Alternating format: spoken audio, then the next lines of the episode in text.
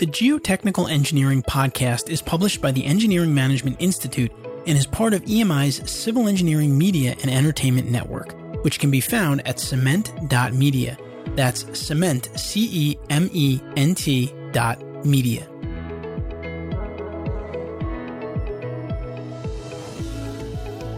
Hello, and welcome to the Geotechnical Engineering Podcast. In this episode of the Geotechnical Engineering Podcast, I'll be talking with Maurice Diong, PE, who's an engineer at Underpinning and Foundation Skanska, and we'll be talking mostly about deep foundations.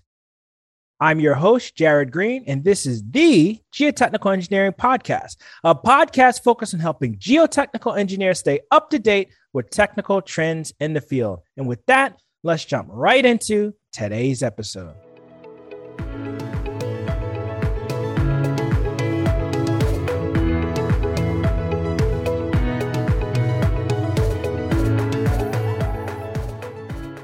Maurice, welcome to the show. How are you doing, man? I'm doing great, Jared. Thanks for having me. Oh, no problem. I appreciate you being on here. I was really looking forward to our conversation. It's been a while since we've talked, but I'm glad that you could be here with us. All the pleasure is mine. So I'd love it if you could tell us a little bit more about your career journey to date and uh, also tell us what is it you do on a daily basis? So it all started during my last year of college.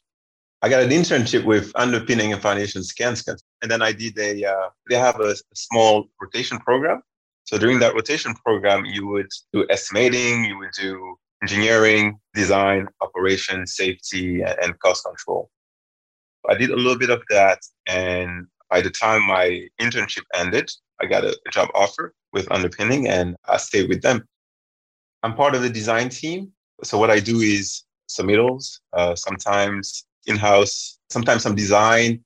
I help operations set up jobs. This very moment, for example, I'm, I'm doing some estimating and at times when they need me, I actually go to the job and, and I run the job. The place where you got your internship, that's where you're working full time. That's where I'm working full time. I do a little bit of everything. So even when I send an email these days, my signature says engineer because I was like, okay, what am I? Civil engineer? I just sign engineer since I do a little bit of everything. Yeah. I talked to a lot of listeners that are thinking about getting an internship, and it's great to hear what you just said because I can't stress it enough. If you get an internship, that can be the start of your career. There are internships you intern and you say, Well, I never want to do that again. And you kind of change, right? Or change different company or different field. But there's a lot of times where you go to the internship, you like what you're doing, they like having you there, and you get an opportunity to work full time. So that's awesome. Thank you. I understand because I work with your company quite a bit. You're involved with deep foundations. I'd be curious to hear a little bit more about the types of deep foundations you work on, so the ones you design and things of that sort. And there might be listeners that have no idea what deep foundations are. They could be early in their studies. So it'd be great if you could tell us more about what deep foundations are, why they're used, and what types there are. Back in college, I had the Deep Foundation, the DFI uh, scholarship. So the DFI is an international association for all entities involved in deep foundations. So it could be from the design and or the construction of the foundation and excavation. So all those companies get together and are all part of that association. Yeah, now the question is what is deep foundations? Well, sometimes you cannot do the typical shallow foundation when it comes to building, right? For the listeners who don't know what the foundations are, it's the part of the building that nobody sees, but also the most important part of the building. Sometimes you can do a shallow foundation, you can do a footing, you can do a mat. So you use piles. It can be drilled or driven. You, you install them into the ground. So those elements provide some uh, load capacity through bearing or friction. I focus on, on micropiles, which are small diameter piles. I think that's the only thing small about them because it's, you know, setting up is pretty complicated and there's a lot that goes into them for context, what diameters are you usually looking at? Like, what's the smallest diameter that you've seen on a job? Well, I usually focus from six inches to 13 and three eighths. But these days, I mean, people tend to push the envelope a little bit and you end up having like 18 inch micropiles. I like when it's around 12, 11 inches. Are you doing limited access work or your work is still outside? By outside, what do you mean?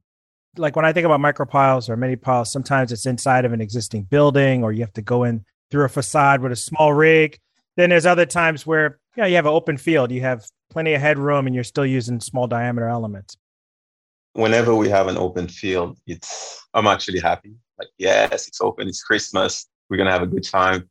Being in New York City a lot of time, we have uh, not a lot of headroom, so low headroom, and we got to work with what we have. There's a lot of different types of construction techniques for deep foundations. Be curious to hear a little bit more about those. What are you seeing? What's on the horizon? Like you said, you know, you have a lot of different types, right? You can drive them, you can drill them, you can jack them, you can even screw them. And it really depends on the soil conditions, on physical constraints that you have. Like I said, I focus on micropiles. So for micropiles, I mean, you have different methods, right? It could be rotary, you can use a down the hole hammer, duplex system, overburden. You have a lot of different ways to do it. They can even use down the hole hammer water flush, which was interesting. When are you using a system like that? What type of geology would make you go that route? Actually, we've never used it. We use uh, air flush. I was reading a paper uh, by Donald Bruce, and he mentioned it. So I called him to talk about it. And I'm sure he loved talking about it. I've heard him uh, many a times, especially at DFI conferences. I'd love to hear about a deep foundation project that you've worked on and how did it benefit your career? There is one project that comes to mind. So I was working on it with former colleague of mine, Matt Bertucci. It's a mind blowing project. Picture this, right? You are in the middle of, of Manhattan, right? Midtown.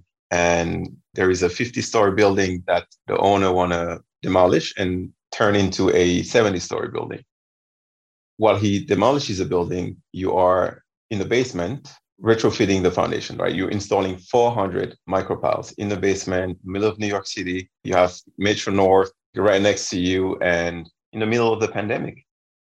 So I think, yeah, that project is one of the most uh, impressive projects I worked on. And, and, I learned a lot when it comes to, I think the first thing would be uh, planning. So there's this thing that I say planning is underrated, but the plan is overrated, right? And what I mean by that is a lot of time, yeah, we spend some time planning, but we don't realize how important it is.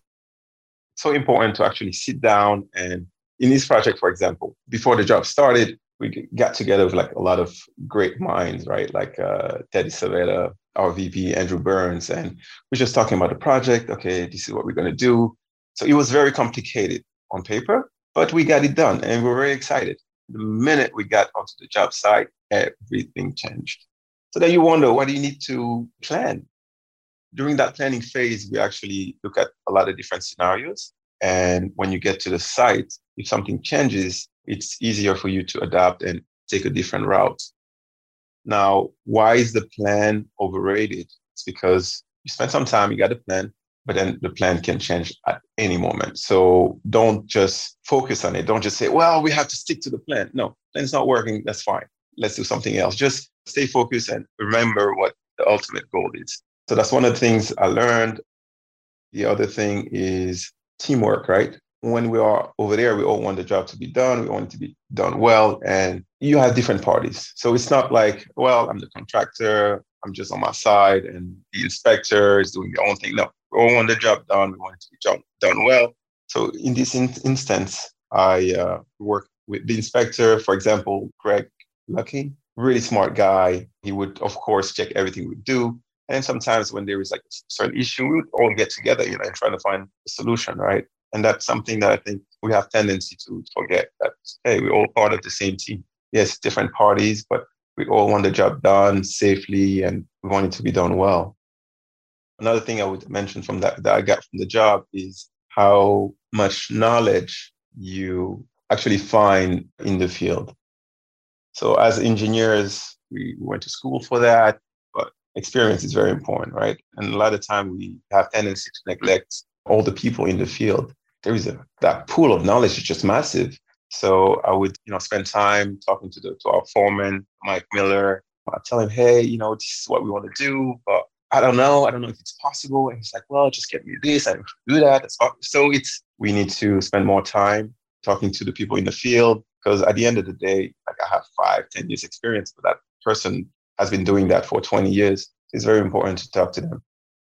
that project, you know, we from the design to coming up with some specific custom built rigs. It was crazy. Honestly, you know, you get there, it's daylight, and by the time you get out, it's night because you're in the basement, you never see the sun. It was mad. Uh, it's a good feeling when you're able to, you're working on something when it's nothing. You're putting together calculations and then you're actually figuring it out in the field. It's a good feeling. I'm not gonna lie, you know, it was so hard at some at times. I was like, maybe it's time for me to retire. Like, I don't know, what am I doing? But it's gotta be done. So what kind of things change? You get to the field and your things have changed. What's changed? The logistics and what kind of things change? Everything. Okay, so again, that's the importance of planning. So we have a long-term goal. We know what we want to do, install all the piles. Then we have some milestones. We have weekly goals what we would do, Matt and I would sit down and then plan for the entire week. By the end of the week, this is what we have to do so that the other crews can keep working. Because at the end of the day, you know, cost is, is a driving factor. So we would come and we'd spend the whole time planning. Actually, we would even plan every day. So we plan for the week and then we plan every day. Okay, tomorrow, this is how we're going to do it. This is what we're going to do. This is how long it's going to take. And then you get there in the morning and uh, the super tells you, well, you know, I think that's a good idea, but we won't do this today. We don't have time. We're going to do something else. The whole week, the planning that you did, yeah, it's gone. So, okay, what do we do now? You know, or sometimes some crazy stuff happens. You have 12 feet of headroom. Sometimes you have less than that, and it's just impossible. So, what do you do? No, you have to stop everything and then come up with an alternative. Thinking about it's kind of stressful, right? You see, just thinking about it, it was something else. Kudos to John Civetta and Sons, that company. I mean, they, they did great. And kudos to honestly uh, all the crew, the laborers, the foremen, the operators, man, all really smart and talented people. So yeah, it wasn't easy. One of the things that was uh, a big eye opener for me early in my career was just seeing that like you could design something, but there's so many different parties that are a part of that design being implemented. So you have your specialty foundation contractor, you have your excavator, you have all the trades associated with that your general contractor. In some cases, maybe demolitions happen at the same time. So there's a lot of pieces, and trying to put that all together is crazy. I'm glad you mentioned all of that because it all happened at the same time. Maurice, you know, when you think about it, engineers and engineering, there's always this focus on getting things right. And sometimes you can have this obsession with obtaining perfection. How do you resolve it? Life is essentially imperfect. But when it comes to engineering, you know, I was talking to a friend yesterday, and and we agreed that the stakes are higher. We can't just go halfway, right? We have to do it right because people's lives are at stake. What's important is, I think that's also why we have tolerances. We want it to be perfect, but then you could do a design, for example, of let's say four foundations. You have different loads. So now, what are you going to do? You know, ideal scenario would be you would have the perfect size for a given load, but you're not going to end up having 20 different designs for it. It's important to remember that we have to be practical, we have to be safe, and we have to be, and that cost also plays a, a big role in what we do. When it comes to perfection, I remember back in college, we were talking about, I think it was a soils mechanic class. We were talking about consolidation. I think it was a time rate consolidation. So they show you this graph and they tell you that at maybe within six months, you reach 90% consolidation. But then for you to reach remaining 10% would take you maybe an additional six months. And you never get actually 100%. So that extra 9%, is it really worth all that time, all that money? Like, what is perfection? Is it getting to that 99%? Or is it really when you take all these different variables into account, the most effective solution? Maybe that's what perfection is, not always focusing on one item. Industry, there's a lot more variables involved. You're absolutely right. And if you kind of lose sight of the big picture, you can miss that. You know, you're fighting for that last fraction of a millimeter and it might not make a difference for the overall project. In some cases, it may, but in other cases, it may not. So it's like, you know, you have to make sure you're thinking about that. That's true. Yeah. Well, before we take our break, is there another, let's say, a final piece of advice you want to give engineers that are listening? Take advantage of all the resources that are out there. When it comes to our industry, experience is very important. But what is experience really? People think of it as you know, the amount of time that you spend doing a task. Like, oh, I've been, uh, I work in construction for like 10 years. Yeah, but what does it really mean? You know, what have you done? In my position, I can stay maybe 10 years. And, you know, yes, I'll have some experience, but I can also go and tap into Deep Foundation, for example, DFI or ADSC or ASCE and build a network. Like I said the other day, I reached out to Donald Bruce, right? I just email him and I call him, and then here we are talking about micropiles. I mean, that's something that would have taken me maybe an extra year to learn, and I learned all that stuff within 10 minutes, right? So just remember to build a network. You're not alone. There's a lot of people out there. They want to share. So take advantage of that. That's great. The reality is that, you know, we're a part of an industry where people want to help. It's very rarely you're going to reach out to somebody and say, no, I can't help you with that. So that's a great piece of advice. We're going to come back in just a moment and we're going to close this one out with Maurice and our career factors safety in segment. Stick around.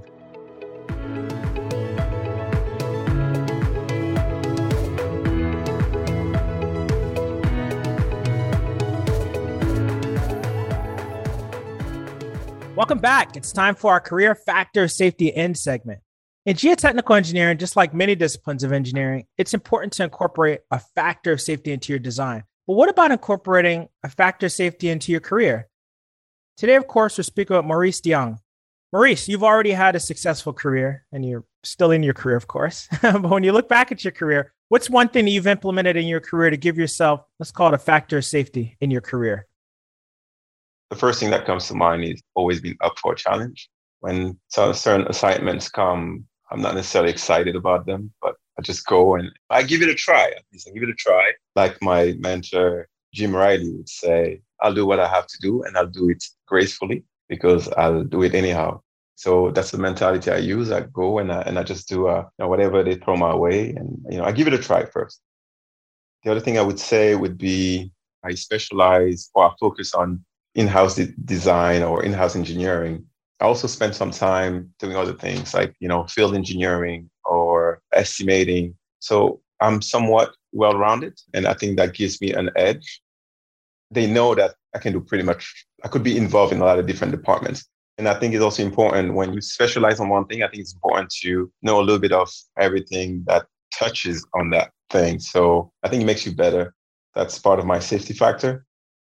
I don't think about it that way too much. I think the answer is around the following question, right? If you were to leave today, how would that impact your company? If you realize that, hey, if I leave today, that company, you know, it's going to affect the company greatly, then you know that you are an asset. And I think that's the greatest safety factor that you can. The advice that you shared was great, not just for people starting out in their career, but you know, seasoned professionals. So thank you for that.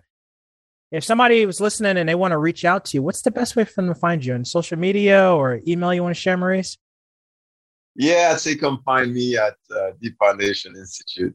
I have an email. Uh, so it's as Maurice, D I O N G, my last name, zero zero at gmail.com. Well, thank you so much for coming on. This is a lot of fun, man. Thank you. I hope you enjoyed the episode today. We would love to hear your feedback, comments, and or questions. Please feel free to go to geotechnicalengineeringpodcast.com, where you'll find a summary of the key points discussed in today's episode, that being episode 35, as well as links to any of the resources, websites, or books mentioned during this episode. Until next time, we wish you the very best in all your geotechnical engineering endeavors. Peace. The Geotechnical Engineering Podcast is published by the Engineering Management Institute and is part of EMI's Civil Engineering Media and Entertainment Network. The opinions on the show are those of the host and guests, not their employers.